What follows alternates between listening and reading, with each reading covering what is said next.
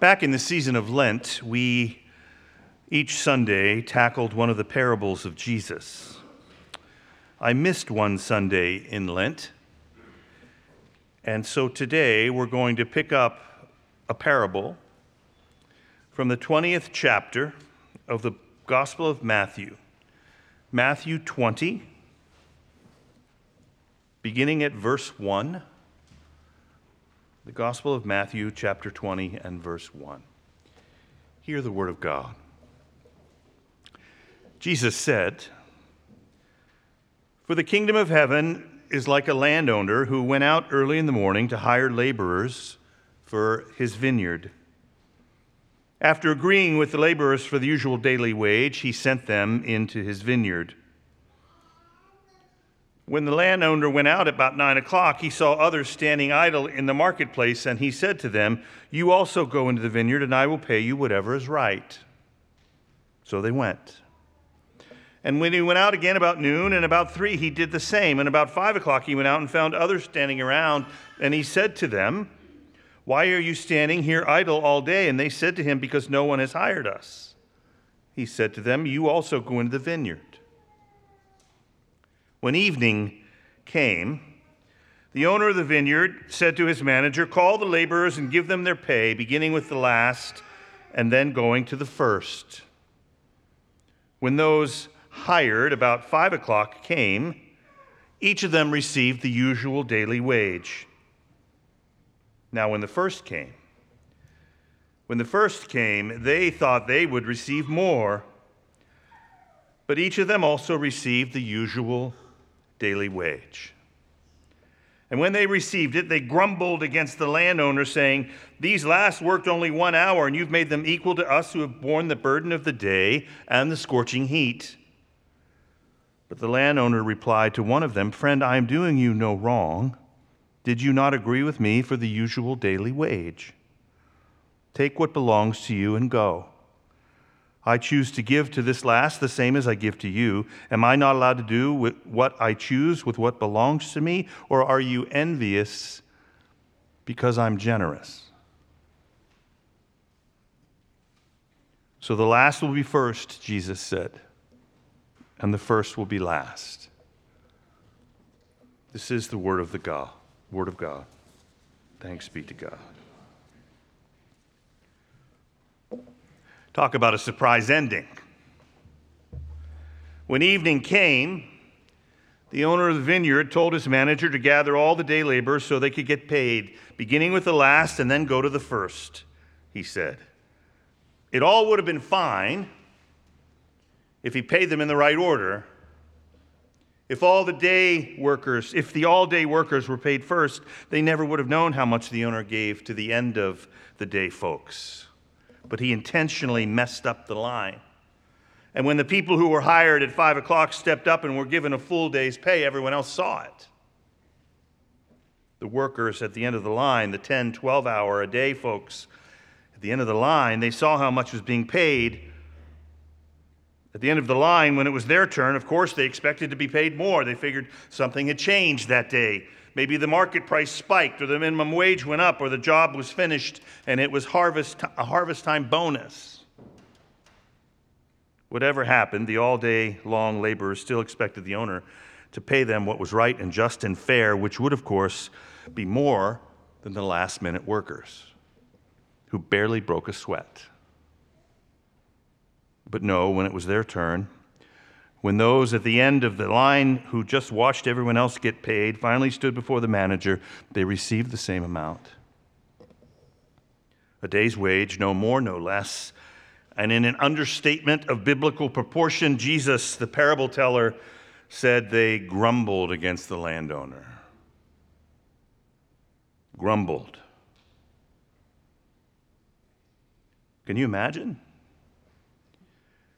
We've been out here all day long busting our butts for you in the heat of the day, and these Johnny come lately, entitled, coddled, like to sleep in, don't want to get their hands dirty millennial workers show up when the sun's going down, and you pay them the same thing you paid us? Grumbling wouldn't begin to describe it, really. The owner of the vineyard turned to one of them, one of the grumblers, and said, You know, this isn't about you. It doesn't always have to be about you. It isn't just about you. Well, in the parable, what he actually said was Friend, I'm doing you no wrong. Did you not agree with me for the usual daily wage? Take what belongs to you and go. I choose to give to the last the same as I gave you. Am I not allowed to do what I choose with what belongs to me, or are you envious because I am generous? Are you envious because I'm generous? Envious of generosity? It was generosity that messed everything up. Right at the end, with the parable now finished, Jesus said, So the last will be first, and the first will be last. It's what Jesus said right before this parable in Matthew at the end of the 19th chapter. Many who are first will be last, and the last will be first, Jesus said. Jesus frames the parable right before, right after. The last will be first, the first will be last. That's messed up. That's how the line was messed up. First, last, last, first. It's such a familiar phrase, the first, last, the last verse. It has that familiar Bible sound to it, as if Jesus said it all the time. Surprisingly, in Matthew's gospel, it is only here first, last, last, first. Before and after the parable, Matthew's Jesus only said it twice, both right here. So the last will be first, and the first will be last. It's much more than a description of the parable's payroll line. It's more than a verse to quote in your head when a new line opens at the grocery store and you suddenly find yourself moving from last to first. The last will be first and the first will be last. Here in Matthew, it's not even a takeaway about Jesus' teaching on leadership and servanthood. Whoever wants to be the first among you must be last of all and servant of all. That's actually Mark the first and the last in Matthew. It's all wrapped around this parable with the messed up payroll line and the owner's disruptive generosity. The laborers in the vineyard. That's what the tradition calls it. Whoever in the tradition gets to title and name and label parables should not be allowed to call it the laborers in the vineyard because the parable isn't really about the laborers in the vineyard. It's about the owner and his generosity. Sort of the whole point of the parable is that it is not about them. It's about his disruptive generosity. It's the parable of disruptive generosity. Jesus finishes the parable and turns to the disciples, to the church, to you and me, and says, So the last will be first, and the first will be last. It is Jesus' exclamation point on God's disruptive generosity a lasting reminder about how that outrageous, disruptive generosity messes things up. Messes things up when it comes to our inflated sense of self and humankind's innate expectation about the, how the line is supposed to work. Messes things up when it comes to our inflated sense of self and humankind's innate expectation about how the line is supposed to work. God's generosity so completely baffles the world's way of doing things. Thinking things, understanding things. The first shall be last, and the last shall be first. It's Jesus shaking his head at the world, sticking his finger in the world's chest, standing toe to toe with the world, and saying, You have no idea. The last time I preached a sermon on this parable of disruptive generosity, I told the congregation the story of a good friend of mine here in Princeton who sold his company in 2019 to a private equity firm. The complex deal involved multiple layers with negotiations right to the last minute that almost broke off several times. And sometime before the deal was done, my friend, the owner, was sitting in a meeting with his senior leadership team and he told them that once the transaction took place, once all the funds related to the sale were received, he wanted to give a monetary gift to every employee in the company. It was something like $1,500, maybe $2,000 for everyone, from the CFO to the head of HR to the truck driver, the warehouse staff, the custodians, everyone. He knew it had to go through payroll, and so he and be taxed, so he wanted to gross up the gift so that the employees would pocket the intended amount of the gift. The executive team had trouble wrapping their head around this request. One kept using the word bonus. It's not a bonus, my friend said, it's a gift. Another suggested it should be an amount proportional to salary or hourly wage. No, it's the same for everyone. It's a gift. Some employees have been here longer, a lot longer, and we just hired someone last week. I know. The point is that it's the same for everyone, no matter what. The frustration of the senior staff kept rising and they wouldn't let it drop. And finally, my friend said, with some volume and authority, announcing the end of the conversation Look, if you want me to read the Gospel of Matthew to you right now, I will. It's a gift for everyone, the same for everyone. And he got up and slammed the door and left. Months after the sale, after it went through and the gifts were given, one employee who'd been with the company several years with a relatively high salary in the executive suite filed a lawsuit about the gift because it wasn't fair. Update last fall, in October, my friend and I were on the golf course together, three years since the company was sold. Hey, I said, Whatever happened to that person who filed the lawsuit over your gift? You won't believe it, he said. My lawyers told me to settle because it would cost too much in legal fees to keep going. The employee, who still works for the company, received tens of thousands of dollars. Because, of course, in the world we live, the world we live in, the first will be first. There are several conversations that every parent has to have at some point with their child. I will not presume to offer a list of those conversations, nor will I prioritize the list.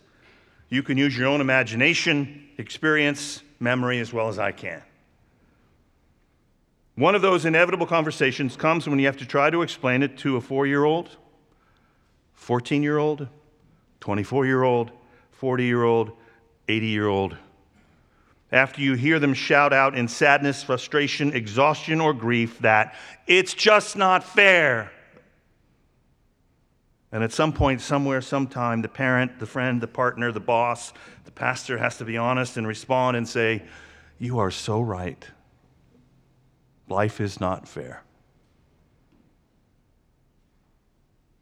When it comes to this morning's parable, from the 20th chapter of Matthew.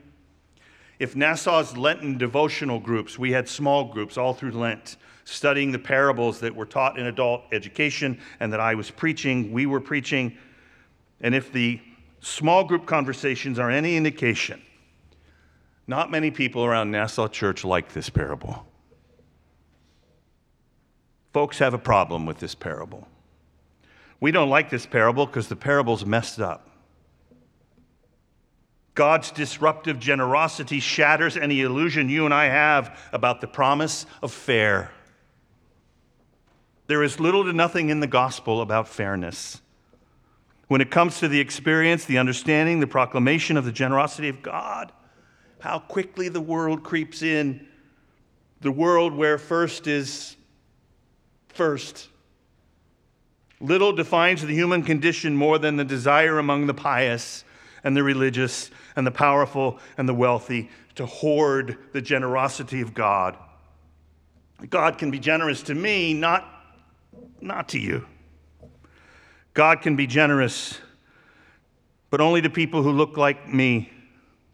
God can be generous to Christians, but not to people of other faiths. God can be God for, can forgive this sinner, but not that one. And yes, like the day long workers, many in the church grumble at God's disruptive generosity. God's unending forgiveness, God's embrace, God's welcome, God's grace, the boundary shattering, death conquering grace of God always reaches further than the people of God really want it to. It's disruptive, it's not fair, and it's messed up. It's graceful messed up. Am I not allowed to do what I choose with what belongs to me, or are you envious because I am generous? I found myself inside a living parable last Wednesday afternoon in a meeting room in Louisville, Kentucky, full of Presbyterian clergy and elders from all around the country. Two governing boards of our national agencies of the Presbyterian Church USA were together to learn about each other's work and responsibilities and to get to know each other a bit. There were about 35 people in the room, sitting at tables of three and four. And at one point, we were invited to do one of those dreaded team building exercises.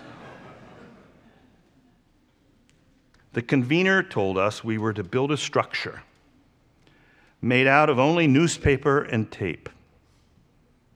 And she pointed to a stack of newspapers and a rolls of tape there in the front of the room.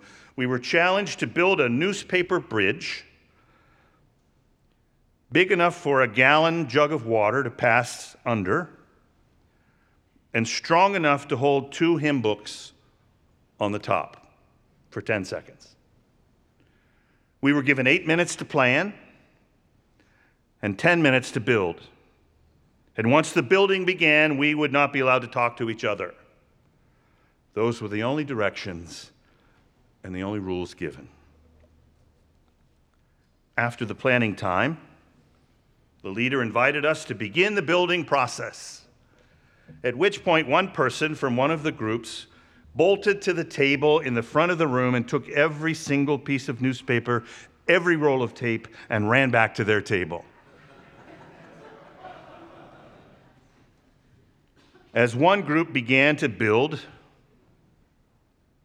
with their hoarded resources, the rest of us were stunned frustrated, few were angry.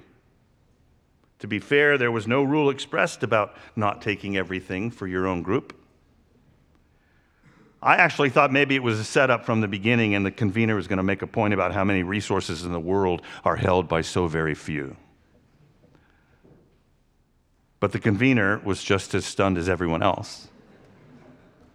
And she told me later she has led newspaper bridge building games with youth groups in public high schools and on retreats, and something like this had never, ever happened. One group taking everything. Yay, church leaders. Group number one never apologized, but pointed to the lack of rules and admitted to being overly competitive. Their bridge did collapse under the weight of the hymn books. So that was good. We didn't really debrief the experience, we didn't have to. The takeaway was obvious to elders and clergy alike. The takeaway was like a heavy stone pulling the whole room down. For in the world we live in, the church we serve, first is still, well, first. And somewhere in the kingdom of God, Jesus is shaking his head and saying to himself and to anyone who still listens to Jesus, they really have no idea.